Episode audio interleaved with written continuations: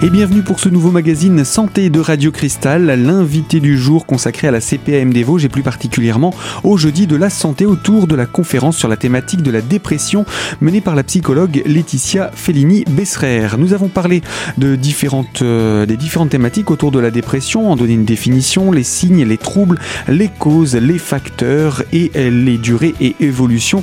Parlons maintenant des solutions. Je vous propose de retrouver Laetitia Fellini-Besserer, psychologue à Golbet pour revenir sur ces solutions thérapeutiques, rencontre avec un psychologue et puis également restaurer une bonne hygiène de vie. Les solutions thérapeutiques. Non traitées, une dépression, ça peut passer, peut-être. Mais le risque suicidaire, il est majeur. L'épisode, il est beaucoup plus long. Vous avez un risque de chronicisation. La dépression ne passera jamais. Et puis, vous avez des retentissements très importants sur les sphères familiales, sociales et professionnelles. Là, c'est vraiment, euh, voilà, c'est pas la bonne solution. Franchement, euh, il faut vraiment un accompagnement professionnel parce que c'est, d'une part, comme je vous l'ai dit, une maladie qui va perturber le fonctionnement du cerveau, d'accord? Et pour ça, il y a des médicaments. Et deuxième chose, c'est que la personne, en fait, elle se dévalorise tellement elle a un tel pessimisme des pensées négatives que en fait la volonté seule ça suffit pas pour s'en sortir alors, la prise en charge, elle va d'un patient dépressif, elle se fait sous trois aspects. Le premier, c'est pharmacologique, le deuxième, psychologique, et puis essayer de restaurer une bonne hygiène de vie. Alors, l'approche pharmacologique, les antidépresseurs. Alors, les antidépresseurs, ils ne vont pas régler le problème qui fait que la dépression, elle s'est déclenchée. Ils vont permettre d'éteindre, de supprimer les symptômes. D'accord? Ça, ça va permettre à la personne d'être fonctionnel, de retourner à la vie, hein, si vous voulez. Et ils vont agir notamment sur le sommeil, sur l'appétit, etc. C'est un traitement qui va durer longtemps. Je réponds à la question euh, de la durée des antidépresseurs. Il s'est efficace en moyenne au bout de trois semaines. Ça met longtemps à agir. Il ne faut pas se décourager. Quand on prend la pilule, ça ne marche pas tout de suite, c'est normal. En tout cas, il faut juste savoir que le médicament antidépresseur, il faut le garder longtemps. Il ne faut pas s'arrêter en cours de route parce que vous avez un risque de récidive qui est très important. Et il ne faut pas, enfin de rechute, on dit, une de rechute, quand vous n'êtes pas totalement guéri, on appelle ça une rechute si vous replongez dans la dépression. Et il faut, pas, il faut continuer de les prendre qu'une fois que la, maladie est passée, encore un petit peu, pour, être, pour bien maintenir et éviter la récidive. Ils ne sont pas systématiques. Si vous avez une dépression légère, peut-être qu'on va s'en sortir sans. D'accord? Ils sont très nombreux. Alors il y a une panoplie. Et ça va être le médecin qui décide lequel vous devez prendre. Ça va dépendre de la symptomatologie du patient. Si vous avez un patient qui est hyper agité, hyper anxieux, on va lui donner un médicament qui a un effet un peu sédatif. Si vous avez quelqu'un qui, est beaucoup ralenti, alors là, on va lui donner un, euh, un antidépresseur qui a un effet un peu stimulant. Ça va dépendre des antécédents, de la tolérance du patient au traitement et également des effets secondaires, parce que ces médicaments, ils ont beaucoup d'effets secondaires. Prendre un traitement antidépresseur, c'est pas anodin. Alors les effets indésirables, c'est euh, des gènes ophtalmologiques, ophtalmiques, euh, bref, on a des troubles de la vision. Euh, vous avez également des troubles sexuels. vous avez des troubles de la troubles cardiovasculaires, la tension, hein, le rythme du cœur aussi qui peuvent changer. vous avez des effets cognitifs, enfin, Bref, il y a toute une batterie. Donc, euh, ils vont être, ces effets ils vont être plus ou moins nombreux, ils vont être plus ou moins durables. Des fois, quand vous continuez de prendre le traitement, ils s'estompent et ils disparaissent. Donc le traitement, il n'est pas anodin, il faut aller chez le médecin régulièrement pour vérifier la tolérance, etc. C'est vraiment, euh, c'est pas, pas rien de prendre un antidépresseur. La deuxième approche, c'est l'approche psychologique. Très important, antidépresseur et psychologue ou psychiatre, c'est pas antinomique. Hein. Les deux, ils vont ensemble. On attaque la maladie sur deux angles. D'un côté, les symptômes et de l'autre côté, l'origine. C'est très important. On la prend, on en étau et hop là, on s'en débarrasse. Alors, de manière générale, la psychothérapie, c'est quoi? Ça vise à mettre en place des changements durables. Pendant un épisode dépressif, la psychothérapie, ça va vous permettre de mieux gérer la maladie, hein, les sentiments de culpabilité, tout ça, on va les apaiser. Ça va permettre de réduire les symptômes, par exemple sur le sommeil, l'anxiété. Et ça va finalement donner du sens à ce qu'on vit. Les premiers effets, ils peuvent être super rapides. Hein. Ça peut être euh, la première séance, ça va déjà un petit peu mieux. La deuxième séance, ça va aussi un petit peu mieux. Ça peut être très très rapide. Mais si vous voulez un effet durable et quelque chose qui, euh, qui soit vraiment euh, efficace, c'est un, traitement, c'est un traitement longue durée. Hein. C'est comme l'antidépresseur, il faut, faut travailler sur soi. Quoi. Après la guérison, la psychothérapie, c'est très bien aussi parce que ça permet de prévenir les réapparitions. Comment ça marche? Ça, c'est parce que là, je prêche un peu pour ma paroisse, hein, vous m'excusez, mais comment ça marche? En fait, la psychothérapie, euh, l'objectif, c'est de mettre des mots sur la souffrance. Ça paraît vraiment bizarre ce que je vous dis, je pense que quand on n'est pas passé par là, c'est très étrange. En fait, rien qu'en mettant des mots sur cette souffrance, la personne, elle va tout doucement pouvoir prendre du recul sur la situation, elle va s'entendre parler, hein. Elle va aborder les problèmes différemment, et donc elle va trouver des solutions. Et ça, le retentissement, c'est quoi? Eh bien, ça va procurer un apaisement. Ça va augmenter, restaurer la confiance en soi, l'estime de soi.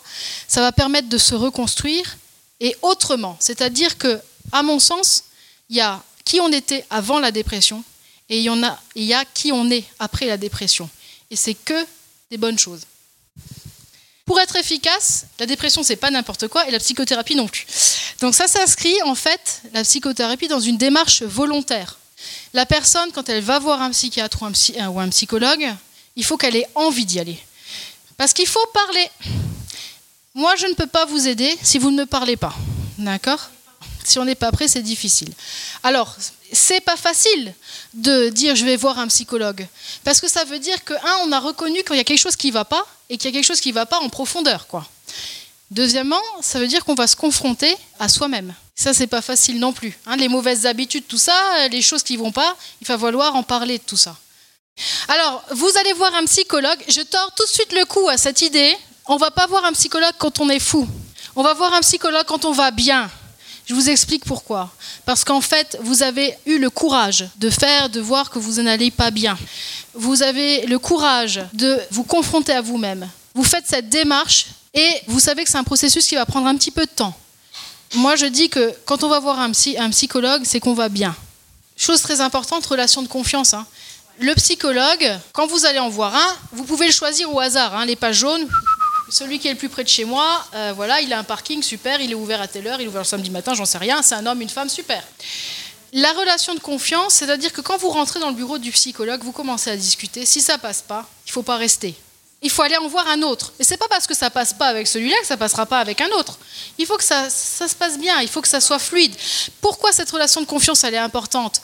Parce que vous allez divulguer des choses que vous n'osez pas dire à l'extérieur. Et c'est justement les choses que vous n'osez pas dire qu'il faut dire dans le bureau du psychologue. D'accord Mais ça, c'est pas facile. Hein, il faut faire confiance. Alors, c'est le psychologue, voilà, qui vous inspire confiance, voilà, j'en sais rien. Et puis, ça peut être aussi, vous sachez qu'il y a le secret professionnel. C'est-à-dire que ce qui se dit dans le, bureau du psychologue, ça reste dans le bureau du psychologue. Hein. donc, ça s'appuie. Donc, on est des professionnels. Quand vous allez voir un psychologue, oh, j'ai pas besoin d'aller voir un psychologue, de toute façon, j'ai plein de copains. Non, non, non, non, non, non. Le psychologue, c'est un professionnel, d'accord? Quand on discute avec la personne, on a des techniques, on a une manière de faire les choses qui fait que ce n'est pas une discussion de comptoir, quoi. D'accord? On travaille ensemble. Bon, vous choisissez la méthode qui vous plaît le plus, hein, parce qu'il y a différentes méthodes euh, en psychologie. Vous choisissez celle qui vous convient le plus. C'est important. Hein. si vous allez voir un psychanalyste euh, et qui ne parle pas de toute la séance, peut-être que ça peut gêner certaines personnes. Et puis, je vous dis, c'est un suivi régulier. D'accord Et c'est plus ou moins long. En général, c'est plus long que moins. Voilà. Et le psychologue et le psychiatre proposent des psychothérapies, mais le psychologue n'est pas remboursé par la sécurité sociale. Sauf si vous avez une bonne mutuelle. Et puis, euh, l'autre chose qui est importante de faire, c'est de restaurer une bonne hygiène de vie. Alors, c'est pas forcément facile au départ, ben, parce que la personne dépressive, elle n'arrive plus à rien, elle a juste pas envie, elle, est, elle se sent pas super bien, enfin, c'est, compliqué tout ça.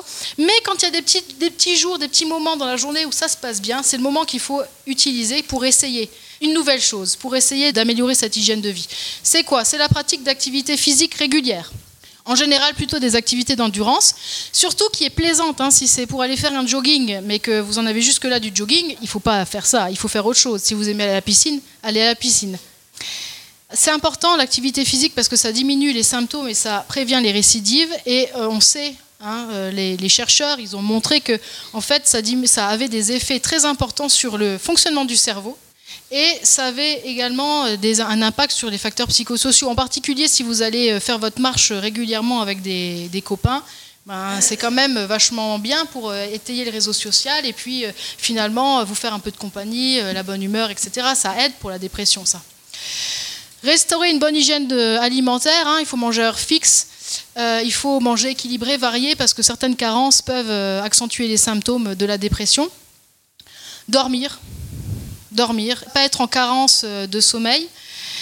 Limiter sa consommation d'alcool. Sur le moment, l'alcool, un petit coup, ça va être vachement bien, ça va vous détendre, mais en fait, quand ça va redescendre, ça va pas forcément être terrible. Et en plus de ça, ça va vous, ça vous bousille la santé, en plus de la dépression. Et enfin, ça a des interactions avec les antidépresseurs. Donc franchement, c'est pas la bonne idée, quoi. Maintenir le réseau social, très important, hein, avoir des amis avec qui discuter, etc. Et puis euh, s'engager surtout dans des activités plaisantes. Rappelez-vous, c'est difficile, hein, parce que la personne dépressive, elle ressent plus de plaisir. D'accord? Mais de temps en temps, il y a une petite remontée, et c'est là qu'il faut s'engouffrer. Et eh bien voilà donc pour euh, cet aspect hein, de restaurer une bonne hygiène de vie extrêmement important pour également se sortir de la dépression.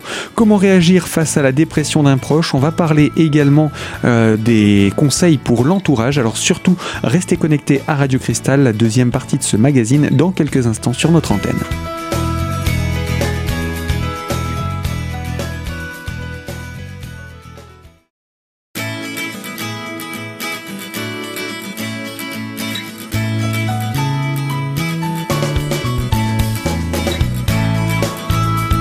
L'invité de Radio Cristal, deuxième partie, toujours en compagnie de Laetitia Fellini Besserer, psychologue, qui répondait à l'invitation de la CPAM des Vosges dans le cadre des Jeudis de la Santé pour venir parler de la dépression. Nous abordons l'approche euh, de la conclusion hein, de cette euh, thématique. Après avoir parlé des solutions, on va parler maintenant euh, des conseils pour l'entourage. Comment réagir donc face à la dépression d'un proche? Nous retrouvons le psychologue Laetitia Fellini Besserer. Comment réagir à la dépression d'un proche. Euh, truc et astuce d'une psychologue. Bon. Euh, première chose, c'est s'informer et comprendre. Je suppose que c'est un petit peu ce que vous faites aujourd'hui. Hein. Euh, l'entourage, il ne va pas se substituer au médecin, il ne va pas se substituer au suivi professionnel. Certainement pas. Mais il va avoir un rôle vraiment déterminant dans, cette, dans la guérison de cette maladie. Pour l'entourage, avoir une personne dépressive à la maison, c'est compliqué. Il y a des moments on va avoir vraiment des ras-le-bol, de l'énervement, et puis on va aussi avoir de la culpabilité, parce que moi je vais bien, lui va mal, ou parce que voilà, je me suis énervé, j'aurais pas dû. On va s'épuiser, parce que ça demande, il faut tout faire. Hein, on, on, tire, hein, la personne dépressive, on la tire, on la tire, on la tire vers le haut sans cesse. Au bout d'un moment, c'est fatigant, quoi. C'est difficile à vivre, c'est difficile à comprendre, parce que cette douleur cette douleur morale, cette souffrance là qui est à l'intérieur, si vous l'avez pas vécue, vous pouvez pas comprendre ce que c'est. D'accord? Vous ne pouvez pas comprendre cette intensité. On ne sait pas pourquoi la personne dépressive, elle va pas bien. Vous avez un rhume, de la température, le nez qui coule, vous toussez, vous allez chez le médecin, paf, on vous, dit c'est une grippe, on vous donne un médicament, c'est réglé. La, la, dépression, ça ne fonctionne pas comme ça. C'est anxiogène pour l'entourage, parce que ben, on voit que la personne, elle va pas bien, elle mange pas, elle dort pas, elle pleure. Et puis en plus, si elle vous parle de suicide, alors là, c'est la catastrophe, c'est très anxiogène. Et puis ça perturbe le quotidien parce que cette personne, elle fait plus rien. Les relations sociales, ça va plus non plus. Hein. les relations avec les proches, ça va plus. La première étape pour l'entourage, c'est de comprendre déjà que la dépression, c'est une maladie. D'accord? Ça, je vous l'ai déjà dit. C'est pas, on n'a pas à avoir honte d'avoir une dépression. Ça peut arriver à n'importe qui, à n'importe quel âge. Et c'est pas une faiblesse de caractère. Deuxième chose, repérer les facteurs de risque. Il y a des moments où ça sent le roussi. Donc là, il faut faire, euh, il faut faire attention c'est par exemple l'isolement social. Les gens qui, étaient, qui vivaient à la maison, et puis euh, les enfants sont partis. Ou bien il y avait la famille à côté, puis ils sont tous partis dans, le sud. La personne se retrouve toute seule. Les copains, ben, à partir d'un certain âge, il commence à y avoir moins de copains. Quoi. C'est peut être la perte d'un être cher, le conjoint, euh, un ami, voilà. Mais ça peut être aussi la perte d'un animal domestique auquel on était très attaché. Ça peut être des conflits familiaux, des conflits sociaux, les enfants qui se prennent la tête, les parents qui s'entendent pas avec les enfants, qui leur font des misères, enfin ça peut être tout ça, la perte d'un travail, le passage à la retraite, une rupture affective, l'annonce d'une maladie ou la rechute d'une maladie, des maladies chroniques en particulier où il y a beaucoup de douleurs, où il y a de l'invalidité, quand il y a une perte d'autonomie, quand il y a de l'alcoolisme, quand la personne a un rôle d'aidant auprès d'une autre personne, les dents aident en fait un proche euh, toute la journée. C'est très épuisant, d'accord? Alors les dents d'un dépressif qui tombe en dépression, il faut faire super attention. Le changement de foyer, donc quand on a un âge un peu plus important, quand on déménage, on change de foyer, on rentre en institution, ça, ça peut être aussi euh, des problèmes, euh, des facteurs de risque pour développer une, une, dépression. De toute manière, en fait, je ne peux pas vous faire une liste exhaustive, mais de toute manière, en fait, ce qu'il faut se rappeler, c'est que tout élément qui entraîne un changement brutal dans le mode de vie ou dans le fonctionnement hein, quotidien et qui n'est pas choisi. Et forcément, bah, quand vous voyez, euh, quand vous voyez qu'il y a un truc qui ne va pas trop, que ça sent le roussi, il faut commencer à regarder s'il y a des symptômes qui apparaissent. Aider la personne, deuxième chose, à reconnaître euh, la maladie, à l'accepter, et puis l'accompagner dans sa prise en charge. Donc, parlez hein, à votre proche. Dites-lui ce qui vous inquiète, qu'il y a des choses qui ne vous semblent pas normales. C'est hyper important. Proposez à la personne de consulter, mais tu sais, ce serait peut-être bien, ne serait-ce que pour me rassurer. Prenez les choses sur votre dos, ne serait-ce que pour me rassurer, parce que moi, je ne sais pas, je te sens pas, là, ça va pas trop. Donc, proposez à consulter. Si la personne, elle dit, euh, ouais, je sais pas trop, allez, viens, on va regarder ensemble dans l'annuaire, on va trouver un médecin. Ou bien, si la personne ne veut pas, c'est dire, bah, écoute, je vais prendre rendez-vous pour toi, je m'occupe de tout, je t'accompagne, je viens avec toi, et puis euh, on verra bien ce qui se passe encourager à prendre le médicament, à aider, surtout que la personne ne s'arrête pas. Proposez pas un médicament qui a marché pour vous à la personne, c'est pas bon, je vous ai dit à cause des effets secondaires. En cas d'hospitalisation, soyez présent, aidez pour les formalités, etc. Laissez faire un petit peu barrage quand tout le monde veut venir. Ah, il va pas bien, il va pas bien. Alors tout le monde vient, mais bon, c'est peut-être le moment de laisser la personne tranquille en fait. En cas de risque important de suicide ou de tentative de suicide, vous appelez les urgences. Hein. Et puis, euh, vous allez surveiller au fur et à mesure, c'est quelque chose au long cours, l'évolution de l'humeur, les effets, l'apparition d'effets euh, secondaires possibles suite au traitement, le risque suicidaire, vous restez vigilant. Soutenir, très important, un patient euh, qui souffre de dépression. C'est pas facile, hein, parce qu'il faut trouver la bonne distance. En fait, j'aime bien ce dessin avec les petits bonhommes là. En fait, vous voyez que tout le monde tient la clé qui va amener à la solution. Et le bonhomme qui est devant, qu'on peut imaginer comme la personne qui souffre de dépression, elle ne peut pas la tenir toute seule, cette clé. Elle est énorme, d'accord? Donc il y a tout un système qui se met en place derrière. Mais vous voyez bien que c'est la personne qui souffre de dépression qui montre le chemin, d'accord? C'est exactement ce qu'il faut faire. Aider sans être trop maternel, sans être trop envahissant ou infantilisant, parce que ça, la personne, elle le ressent et ça attise sa culpabilité. Ouais, je suis nul, je suis vraiment bonne à rien, j'enquiquine tout le monde, enfin voilà. Ne pas faire la morale. Oh là, euh, euh, franchement, euh, tu vois, je t'avais dit hein, qu'il fallait pas que tu fasses comme ça. Hein. Des réprimandes, des remarques humiliantes, éviter les bons conseils. Ah, bah si j'étais toi, je ferais ça. Là, la personne, là, ça, attise la culpabilité, l'autodévalorisation, c'est vitesse grand V, quoi. Les injonctions, mais bouge-toi au lieu de rester tout le temps au lit. Alors, je pense qu'à un moment, tout est dents passe par là, hein, parce qu'il y a un moment, il y a comme ça, quoi. Ça arrive, on est humain. D'accord Les dents, en face, ils, souffrent aussi, quoi. Lève-toi, bouge-toi, au lieu d'aller, euh, de rester au lit, c'est pas possible. En fait, tu le fais exprès. Enfin bref. Ce qu'il faut faire, c'est encourager à parler, être patient, avoir une, attitude d'écoute bienveillante, comme on dit en psychologie, hein, sans juger, sans prendre parti. Être patient, parce que la personne dépressive, elle va vous répéter sans cesse la même chose, sans cesse, tout le temps axé sur sa souffrance. Et vous allez vous dire, mais je lui ai dit de faire ça, ou j'ai essayé de faire ça, ça n'a aucun effet, ça n'améliore pas les symptômes, etc. Euh, voilà, donc il faut être patient. Il faut adopter donc une attitude empathique. Ça veut dire quoi l'empathie? C'est la capacité de se mettre à la place de l'autre pour le comprendre, mais sans souffrir. C'est-à-dire en sachant que la souffrance de l'autre, c'est la souffrance de l'autre, c'est pas la nôtre. D'accord? C'est la différence avec la compassion. Le sac à dos de la personne dépressive, qui est très lourd à porter, vous le laissez à la personne dépressive. C'est elle qui décidera de poser son sac à dos. Se montrer sensible aux efforts et valoriser la personne, rassurer, mais non, tu n'es pas fou, ne t'inquiète pas, ça va passer, on est là, euh, ne t'inquiète pas, euh, tu fais déjà tout ce qui est possible, on est, il faut être patient, ça va venir, ça va aller mieux, voilà, c'est ça, rassurer. Proposer des activités sans bousculer et laisser faire la personne à son rythme. Rappelez-vous qu'une personne dépressive, elle est fatiguée. Elle est fatiguée. La moindre chose la fatigue énormément. Donc vous allez doucement, vous proposez, si aujourd'hui ne veut pas, ben, peut-être demain ce sera un meilleur jour. Expliquer à l'entourage la maladie, déculpabiliser les proches, surtout quand il y a des enfants. Ce n'est pas de ta faute si euh, papa ou maman va pas bien. C'est pas de ta faute, tu n'as rien fait de mal. Hein, c'est simplement que voilà, ça va pas. C'est euh, c'est un petit peu difficile pour elle en ce moment ou pour lui, etc. Mais ce n'est pas de ta faute. Alors j'entends souvent, j'ai encore entendu à midi, euh, le changement radical de vie, de travail, de résidence, les vacances super lointaines, ça c'est l'effet est assez euh, limité.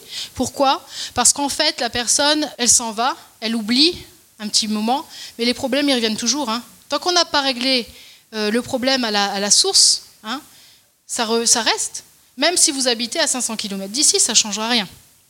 Et puis une fois que la crise est passée, ben, il faut laisser la personne reprendre son rythme de vie, tout doucement. Une chose après l'autre, un pas après l'autre, les choses se font. En cas de paroles d'idées morbides, d'idées suicidaires, bah, il faut évoquer ça, il faut en parler. Ce n'est pas un sujet tabou, il faut en parler, c'est très important. Le risque suicidaire, par contre, il est super difficile à évaluer. Les idées suicidaires, la personne, elle peut le dire.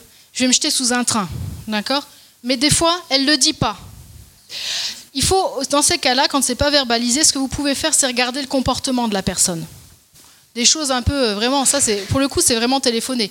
Euh, l'évocation d'un départ, ou la volonté, euh, je vais partir, je vais partir, ou la volonté de rejoindre un proche qui a disparu. Les dons d'objets, hein, qui ont une valeur affective. on commence à distribuer les bijoux de famille, par exemple. La mise en ordre des affaires personnelles, la prise de disposition testamentaire, les gens qui appellent pour dire euh, merci, pour dire au revoir. Et puis alors le, truc qui est super, il faut faire super gaffe, c'est quand vous avez un apaisement ou un soulagement soudain, sans raison apparente. La personne, elle, est super mal, et du jour au lendemain, elle est presque euphorique. Tout va bien, elle est souriante, elle est gaie, etc. Pourquoi? Parce qu'elle a pris sa décision. Elle a décidé et elle est soulagée en fait d'avoir pris cette décision et elle sait que sa souffrance va s'arrêter. Du coup, elle est contente, ça va mieux. Mais le passage à l'acte derrière, il traîne pas. Et eh bien voilà pour ces conseils hein, pour aider le proche à reconnaître également la maladie. Laetitia Fellini-Besserer est psychologue à Golbet. parle de la dépression suite à une invitation donnée par la CPAM des Vosges dans le cadre des Jeudis de la Santé.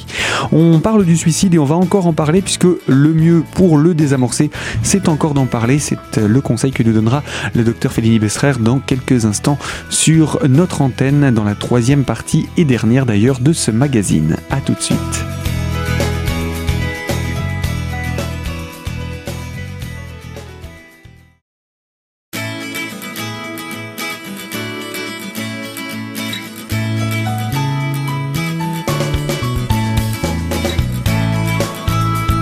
L'invité de Radio Cristal pour parler de la dépression, c'est Laetitia Fellini-Besserer, psychologue, invitée de la CPAM des Vosges pour les Jeudis de la Santé et pour parler donc de la dépression. Troisième et dernière partie autour des conseils pour l'entourage. Parler et parler aussi du suicide, s'il a été ou pas évoqué. C'est encore le meilleur moyen de le désamorcer, c'est ce que nous dit euh, Laetitia Fellini-Besserer. Parler, c'est désamorcer. Je vous ai dit tout à l'heure, il n'y a pas de médicament contre le suicide, il faut parler. Et il est faux de penser que parler du suicide à une personne peut l'inciter à le faire. Au contraire, elle se dit en face, il y a quelqu'un qui m'écoute, il y a quelqu'un qui m'entend, qui comprend ma souffrance. Et ça, ça agit, ça apaise, ça fait un bien fou. La personne, elle se sent plus seule, elle se sent écoutée, elle se sent comprise. Et ça, ça apaise. Les personnes ne donnent pas d'indication à leur entourage sur leur intention de le faire. En fait, ce n'est pas tout à fait vrai. Hein. Euh, si je ne me trompe pas dans les statistiques, c'est 8 personnes sur 10 quelque part, à un moment ou à un autre, ont évoqué. Elles l'ont dit. Sauf qu'il ne faut pas banaliser, quoi. Il faut entendre. Exprimer un désir de se suicider, c'est pas juste fait pour attirer l'attention. Quand on a des idées suicidaires, le risque, le risque derrière de passer à l'acte, il n'est pas anodin. Il faut prendre ça au sérieux. Et puis, on parle beaucoup de la personne qui est dépressive, mais l'entourage, parce que l'entourage, il morfle aussi eh ben, ça va être très important pour, pour euh, lui ou elle euh, de se préserver du découragement et de l'usure. La dépression, c'est une maladie très longue. Pendant tout ce temps, il va falloir faire face à la souffrance du proche. Je vous ai dit, c'est hyper désagréable, c'est très anxiogène, etc. Et il va falloir accompagner la personne, lui apporter son soutien, son amour, sa compréhension. Ça, ça, ça pompe. Hein. Donc il faut que l'aidant, il prend également un risque dans cette situation, c'est qu'il s'épuise il va aussi, à un moment ou à un autre, avoir des sentiments de culpabilité, des sentiments d'impuissance, de solitude, d'anxiété. Donc il y a un moment, ça peut craquer aussi pour lui. Quoi. Il faut absolument se préserver de ça quand on est un aidant, un proche. Pour ça, une seule solution prendre soin de soi. C'est pas un comportement égoïste quand on a un proche qui est dépressif de dire je vais m'amuser, je vais à mon activité, je vais voir mes, mes copains, je vais au cinéma, je fais des choses pour décompresser. C'est très important. Vous ne pourrez pas aider une personne dépressive, ou d'ailleurs n'importe quelle maladie, hein, chronique et invalidante, etc. Vous ne pouvez pas aider une personne dépressive si vous ne prenez pas soin de vous et que vous ne vous accordez pas des temps de répit. C'est très très important et il ne faut pas se culpabiliser de ça. C'est absolument nécessaire. En prenant soin de vous, vous prendrez soin de l'autre. Il ne faut pas hésiter à demander l'aide pour soi. Les dents qui cherchent un aidant. Et puis, il faut se rappeler qu'on n'est pas seul face à la détresse du proche. L'aidant, il ne tient pas toute la responsabilité de la guérison de la maladie dans ses mains. Il y a un médecin, il y a un psychologue, un psychiatre, d'accord? Et puis il y, a, lui, mais il y a aussi des amis, il y a, plein de choses, d'accord? On n'est pas tout seul, on n'a pas toute cette responsabilité. Élément de prévention. Et oui, on peut essayer de prévenir la dépression. Alors, plus ou moins, parce que je vous ai dit tout à l'heure que euh, les causes, elles sont plurifactorielles, qu'on a des facteurs de risque euh, selon ce qu'on a vécu, euh, voilà. Donc, forcément, il y a des choses on ne peut pas trop lutter contre, quoi. Je veux dire, on va pas, on va pas refaire, on va pas refaire sa petite enfance, quoi. D'accord? Mais on peut adapter de bonnes habitudes pour essayer de limiter le risque de développer une dépression. Rappelez-vous que ça peut toucher n'importe qui à n'importe quel âge. Hein. Adopter une bonne hygiène de vie, ben ça c'est comme pour la personne qui, euh, qui est dépressive en fait, mais en fait c'est pour tout le monde. Euh, respecter ses besoins en sommeil. Hein. Quand on est fatigué, on est drôlement plus sensible, on a beaucoup moins de facilité à s'adapter euh, aux situations nouvelles ou qui sont un peu stressantes, anxiogènes, etc. Il faut se reposer. Pratiquer une activité physique régulièrement, je vous ai expliqué pourquoi tout à l'heure, effet sur le fonctionnement du cerveau, effet sur l'estime de soi. Quand on a pris un petit peu de poids, machin, qu'on se trouve pas très joli, enfin bref, et qu'on va faire du sport et qu'on se dit ah ben tiens ça marche, c'est quand même vachement bon quoi. Hein, c'est bon pour l'estime de soi, c'est bon pour la confiance en soi. L'activité physique, elle a aussi, donc je vous ai dit, euh, c'est bien si vous allez en groupe parce que ça alimente le réseau social. Surveillez les habitudes alimentaires, manger équilibré. Et puis éviter les excitants et l'alcool. Hein, je vous ai dit euh, tout à l'heure, c'est pas bon pour beaucoup de raisons. Cultiver le bien-être. Passer du bon temps, eh ben, euh, c'est un bon moyen de prévenir de la dépression, en tout cas de diminuer les risques euh, de développer une dépression. Première chose, ayez plusieurs cordes à votre arc. Mettez pas tous les œufs dans le même panier. Investissez différents domaines de votre vie. Ça peut être tout ce qui est les loisirs, les amis, la famille, plus vous avez de sphères que vous avez investies, plus, quand il y en a une qui déconne un peu, vous pouvez vous raccrocher à celle qui reste, vous diversifier.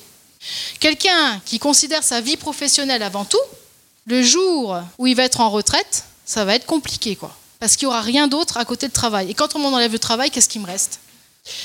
Cultiver le rire, super important. Ça permet de prendre du recul, de dédramatiser les situations du quotidien qui sont un peu stressantes, là c'est un facteur de convivialité, forcément. Hein, quand vous rigolez, que vous plaisantez, euh, c'est quand même vachement mieux que quand vous faites la chenesse, quoi. D'accord? Faites-vous plaisir. C'est très important.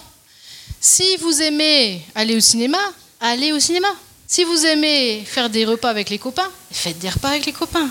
Faites-vous plaisir et sans culpabiliser. On a le droit de se faire plaisir. C'est même fortement recommandé. Apprenez à vous apprécier tel que vous êtes, hein, d'accord, et à être tolérant.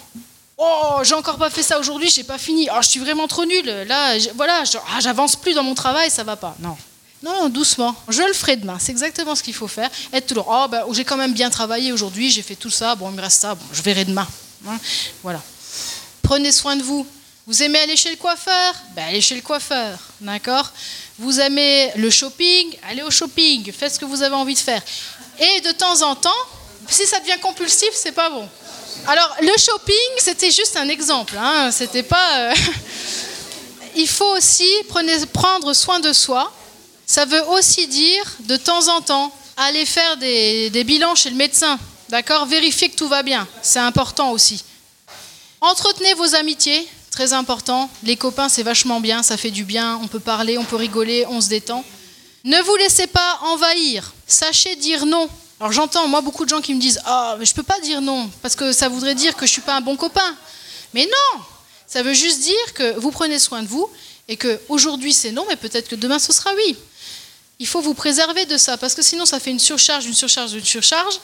Donc sachez dire non, sachez gérer votre temps. Laissez pas traîner les problèmes. Laissez pas les problèmes devenir euh, gros. Hein, des petits soucis administratifs, on le laisse traîner, on le laisse traîner. Et puis tous les jours, on y pense. Et ça vous ronge l'intérieur. Et, le, problème, risque, de s'aggraver. Et bah, bah, bah, bah, bah. Donc, prenez les choses tout de suite, vous vous en débarrassez, ça vous libère la tête, vous êtes tranquille. Apprenez à vous adapter aux situations. Sachez en tirer profit. Des gens, par exemple, qui ont euh, une maladie et qui ont des activités qu'ils ne peuvent plus faire. Eh bien, ça ne tient qu'à eux de dire il y en a d'autres que je peux encore faire.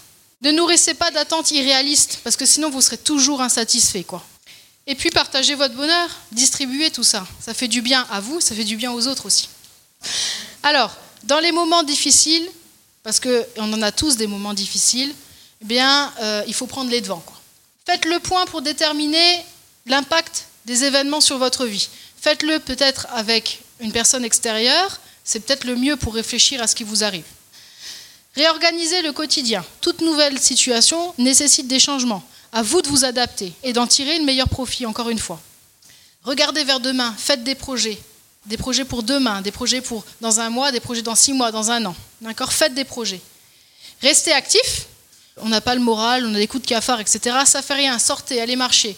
Allez à la piscine si vous aimez la piscine. Allez faire vos loisirs. Continuez, continuez. Il faut surtout pas s'arrêter. N'hésitez pas à demander de l'aide. Un psychologue, psychiatre, on est là pour ça. D'accord? Le médecin aussi, généraliste, si vous avez envie. Et puis, consultez un médecin si vraiment ça ne va pas du tout. Il faut prendre tout de suite le problème au départ. Et eh bien voilà également pour ces moments difficiles. Vous l'avez compris, la dépression, on peut en sortir, ce n'est pas irrémédiable, mais évidemment, il y a beaucoup euh, de travail. Le docteur Félini Besserer était l'invité de la CPAM des Vosges pour les jeudis de la santé pour nous parler de la dépression. Fin de cette thématique. Au mois d'avril, nous avons évoqué la sclérose en plaques. Ce sera la prochaine thématique sur cette antenne avec la CPAM des Vosges. À venir pour ce mois de mai, le 19 mai, ce sera la maladie de Lyme qui à l'honneur. Alors surtout, ne manquez pas ce rendez-vous à la salle de conférence Bon Repos à 14h30 à Épinal. C'est en entrée libre. Tous les renseignements sont à prendre sur le site amélie.fr dans la rubrique Votre caisse ou encore en appelant le pôle santé de la ville d'Épinal au 03 29 82 54 17.